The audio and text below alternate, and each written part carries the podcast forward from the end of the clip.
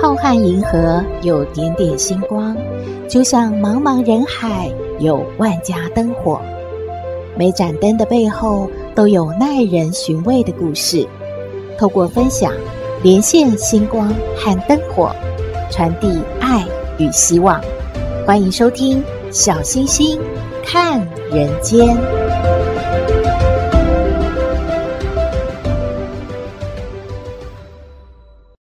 Hello，各位好朋友，大家好，大家平安。大家有听过“海市蜃楼”这个成语吗？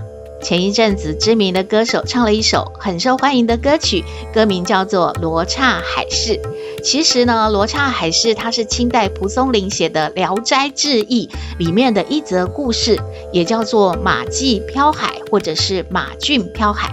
小星星不知道这个歌词和这个故事有没有关联，不过一般说，罗刹海市这个故事呢，是在描写马季被龙王招为驸马了，是一个充满奇幻色彩、描绘异域风情的海市蜃楼和一个才子佳人的爱情故事。不过后代的文学家有评论呢，觉得这个故事当中有许多作者对于时代的讽刺，认为呢，飞黄腾达、富贵荣耀，难道是隐藏本性，从海市蜃楼的虚幻世界当中去寻求的吗？今天这一则《聊斋》的罗刹海市故事，就说给您听听看喽。在说故事之前，还是要拜托您喜欢我们的节目，请按订阅，小星星就会一直陪着您。平台也会通知您有新节目上线了，也可以按赞助支持原创节目哦。小星星开始说故事喽。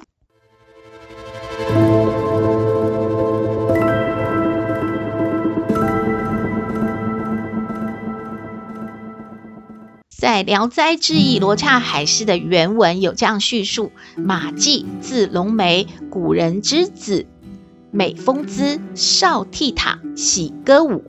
小星星接下来啊，就用白话文说给大家听了。就是从前有一个商人的儿子，他叫做马季，他十四岁呢就考进府里的学堂，就很被瞩目的。平时呢，他喜欢唱戏，长相俊俏，打扮一下就像一个漂亮的姑娘。后来呢，他爹年老力衰了，就对马季说：“哎，读书不能当饭吃，也不能当衣服穿，你呀、啊，还是继承我的事业，去做买卖吧。”马季就很听话的弃学经商了。有一次呢，他出海营生，船翻覆了。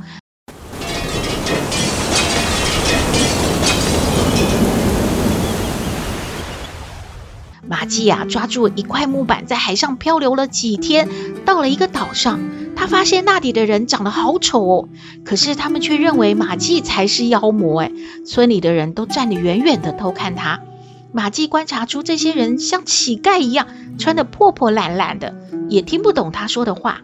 马季呢，就比手画脚，告知村人自己来自中土，他不是妖怪。马季也渐渐地融入了村人的生活，村人也敢跟他说话了。哎，我们这里哦是大罗刹国，长辈有说啦，往西走两万六千里哦，有一个中土，人都很坏哎，哎，我们才害怕，我们都不敢理你的哦。马季又好奇地问：“呃，我怎么感觉你们都那么穷啊？”村人就回答他说。我国看重的是容貌，最美的做大官就赚很多钱啊！啊，差一点的做小官，最差的哦，就只能靠那些贵人赏赐哦来养活子女啊！我看你很丑呢，明天我带你去见宰相，看看你有没有官做哦。第二天呢，有人介绍了宰相，马季看那个宰相真的长得可奇怪了，两个耳朵都是反着生的，鼻子有三个孔。眼睫毛长得好像挂着的帘子，其他几个官员也是奇形怪状。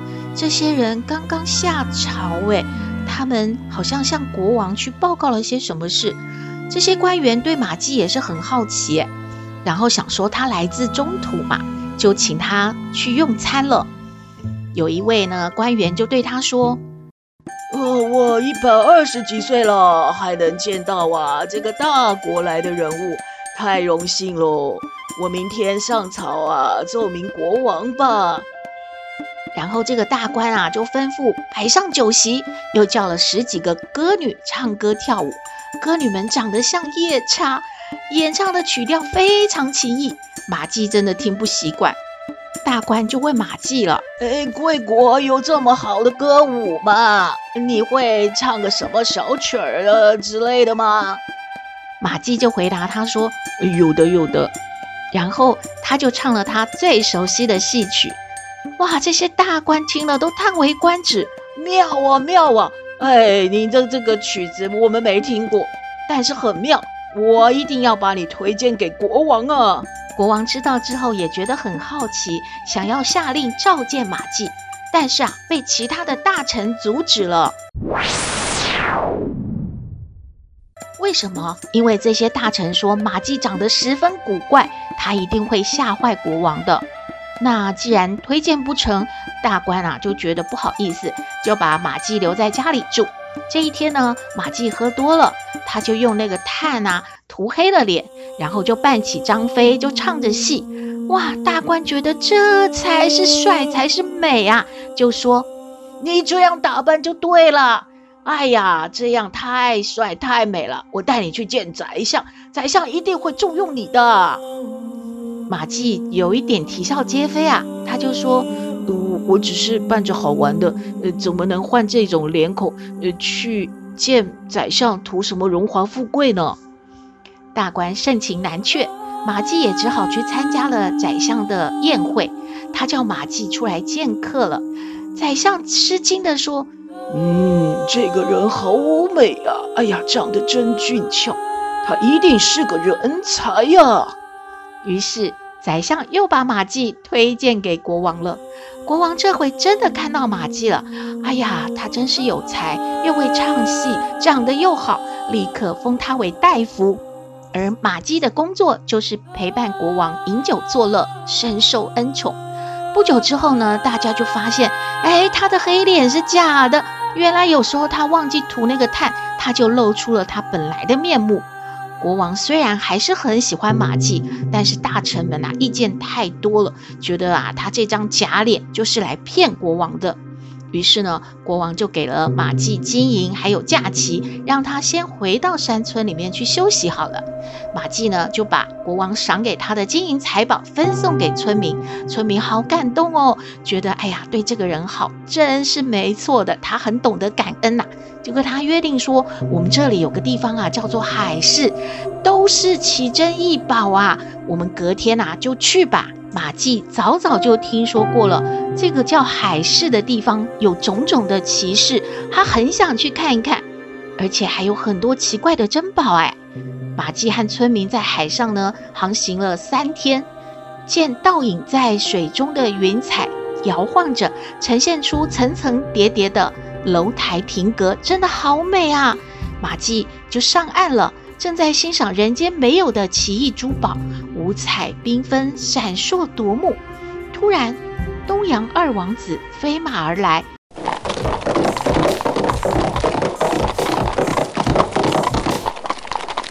和马季一见如故，就叫随从呢赶快牵一匹马给马季骑。两个人啊就出了西域，来到了海边。马季骑的那匹骏马突然嘶叫了一声，带着马季跳进了大海。马季嘶声的叫着：“啊，这这这这马怎么了？这这怎么都呃海水？海水突然向左右分开，出现了平坦的道路。哎。”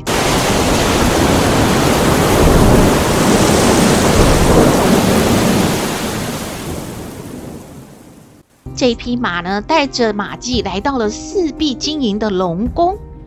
三王子向龙君引荐了马季，龙君就说了：“嗯，先生来自中土，也是个读书人，那么请你发挥你的才华，挥笔作篇《海市赋》，如何啊？”马季很快的就完成了文章，龙君真的很欣赏，立刻设宴款待。在宴席当中，龙君就说了：“我的爱女还没有婚配，那么我来做主，嫁给先生吧。你呢，从此就是驸马爷了。”这马季哪敢拒绝啊？他就和公主成婚了。三年之后呢，马季很想要邀公主返乡探望父母，哎，公主就说了：“先成路隔，不能相依，也不能不让夫君探视亲人的。我俩的情缘已尽，奉养父母是驸马爷的一片孝心。只要妾忠于君，君不忘妾。”两地同心就可以了。妾已怀孕，若生女的，取名龙宫；若生男的，取名福海。夫君可同意呀？来，这珍贵的赤玉莲花，夫君留一支纪念。三年后，夫君到南海与孩子相认，就看到这一只赤玉莲花，就对了。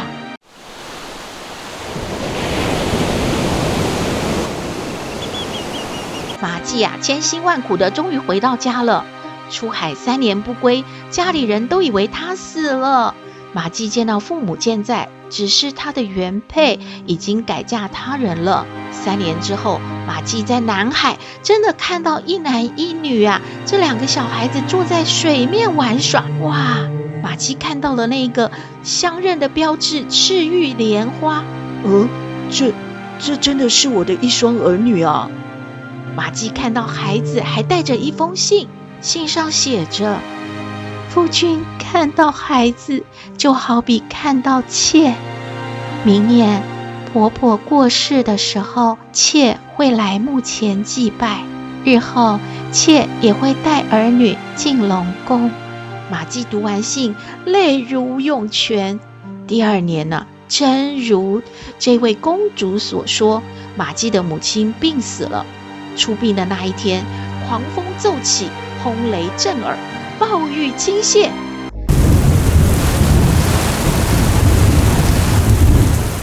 一位神秘的女子来祭拜，这一看就是公主啊！夫妻抱头痛哭，倾诉别离之情。忽然雷声大作，惊天动地。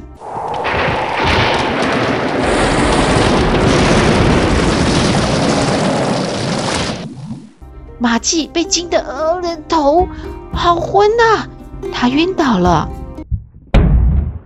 等到他醒来的时候，公主已经无影无踪了。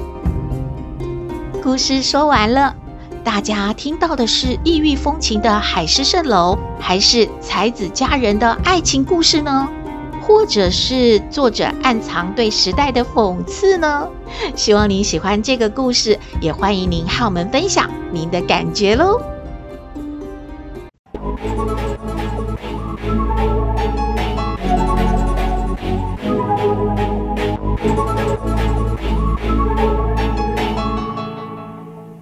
回到小星星看人间，阿嬷现在，好喜欢看一些影片，还会跟斗妹分享笑话呢。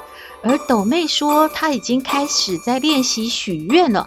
许什么愿啊？我们来听斗妹爱你。我是斗妹，有人说我很特别，有人说我无厘头，都没关系啦。我妈妈说我天真可爱又善良，还有斗妹爱你哦。斗妹，斗妹，斗妹，哈哈哈哈！哦吼好好笑哦！哦吼吼！啊妈，你这样很没有气质哎，你到底在笑什么啦？哪哪有没没有气质哈？啊啊啊！妈在看那个吼那个影片，哎呦，好好笑哦！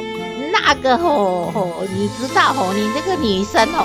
人家都说吼是爸爸的前世情人哦，吼，那个前世情人有什么要求吼？爸爸吼都吼没有什么季节的能力哦，完全要去哦，赶快给他吼办好哦，啊，就是那个女的吼，她吼车子吼爆胎吼在路上哦，那她打电话给爸爸求救，啊，爸爸就说啊，你怎么没有打给你男朋友？这种时候就想到爸爸吼。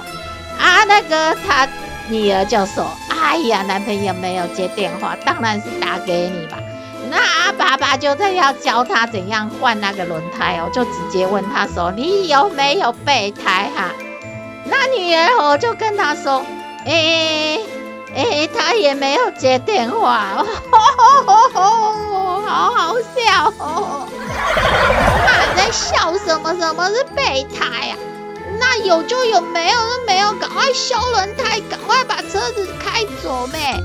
哎呦，什么时候都没变得这么正经？每一次阿嬷在讲的时候，你都说阿嬷是在想什么，根本吼吼都不会答案啊，乱说吼啊！结果你好，现在变得那么吼正经八百，阿嬷很不习惯呢。好，那好啊，你就正经一点说嘛。就是朵妹现在要做一个作业，就老师说下个月就有圣诞节，就是要许愿呐。就是就是老师说叫我们先学习呀、啊，就先想好说你这样子有什么愿望要告诉圣诞老公公，然后还要把它先写下来，还要给老师看呢。那要许什么愿？你爸爸跟你妈妈就是你的圣诞老公公哦。你把袜子换好，什么鞋盒摆好，嗯，他什么都嘛会塞进去，哈，还要许愿，许愿就直接吼要告诉爸爸跟妈妈咯。对啊，也没关系，就反正要写给老师看。那阿嬷斗妹跟你说，斗妹已经想好了，就是吼，斗妹说吼许许愿说今年吼希望爸爸吼。就是身体健康哦，然后那个有很多赚到钱哦，然后改善我们生活哦。最好的、最重要的哦，就是要买一台 iPhone 给那个抖妹哦。因因为同学都有那个手机或平板，那个斗妹很羡慕，所以哦啊，爸爸如果要吼那个让抖妹那个。那个圆满心愿的话哦，就是要买这个给斗妹。阿嬷，你说斗妹写的好不好啊？啊，阿嬷感觉你要重新写哦，啊，或者是给你老师看是，是没关系，给你爸爸和你妈妈看哦是没有用的哈，他们是不会买 iPhone 给你，他们自己哦都没有 iPhone 哦，那现在哦还要帮你买哦，那怎么可能哦？吼。那阿嬷斗妹还可以跟谁许愿呢？阿嬷是感觉吼，许愿就自己放在心里了哈。那个吼，老天爷有听到吼，他会再去吼吩咐你爸爸跟你妈妈啦。所以吼写出来吼也没有什么艺术的哈。阿嬷你真的很负面呢，你都没有给斗妹正能量。好啦，没关系，反正斗妹就是。每次还是要训练那个阿嬷的脑筋急转弯，让你不要失智哦，才可以一直陪斗妹聊天哦。那斗妹问阿嬷：“你看那个日历啊，你每天都在撕一张啊？啊，为什么这一张很奇怪？上面要写小雪，小雪是谁呀？是那个卖猪肉的吗？还还是什么？你要跟他订那个什么鸡要杀的那个阿姨呀？”那、呃、有什么小雪？阿妈都没有注意到，那个阿姨叫小雪呀、是你爸爸女朋友？阿妈看看，哎呦，这个字哦是印刷上去，不是阿妈写的呢。小雪是什么？是一个节气咯，就是说哦，从今天以后哦，越来越冷啦，冬天啦，你懂不懂啊？没有常识要去问谷歌大神哦。吼，阿妈你很骄傲呢。那董妹问你，一只青蛙掉到三十公尺的枯井，它如果每一次能跳两公尺高，它要跳几次才能够跳出这一口井呢？哎呀，这只青蛙会不会太无聊哈？都已经掉到三十公尺那么深的井里面，跳跳跳跳什么跳哈？它一次又只能跳两公尺啊，跳到哪一年才跳得出来？而且每一次跳上去掉下来都是零嘞，那根本就是哦不可能跳出去。他好好的在那个吼那个井底做井底之蛙，一切哈就就不要想太多。阿嬷，你终于厉害了呢！你知道答案哦？你看阿嬷不知道啊，阿嬷是一个有学问的阿嬷，认认真的听这个答案就没有逻辑哦。哦，当然是这样。对啊，答案就是说。那么深的井，他早就摔死了。就不用跳啦。嗯，哎，那还要问啊？阿妈，那什么油是不能点燃的？什么油？干嘛要把油点燃？这是很危险的行为喽！怎么可以？不要问这种答案，连想都不要想。阿妈，你又开始了，你可不可以脑筋转一下呢？那阿嬷不知道什么油，就是你煮饭的酱油，这是不能点燃的啦。还有啊，那个成语以牙还牙，你知道什么工作都在以牙还牙的吗？嗯，哎呦，那是不好的成语，以牙还牙就是有仇要报哦。我们做人哦，要以德报怨，怎么可以以牙还牙呢？啊，骂不知道，阿妈你又来了，你不知道就说不知道。答案就是那个镶牙，就是牙科医生啊，他帮那个人镶牙的时候，是不是以牙还牙呢？那什么答案？阿妈去煮饭喽。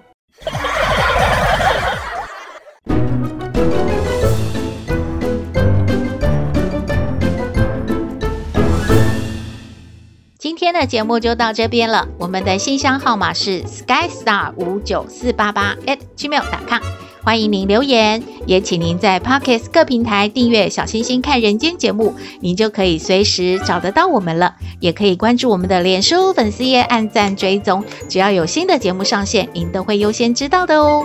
也请按赞助来支持鼓励我们。冬天的第二个节气小雪到了。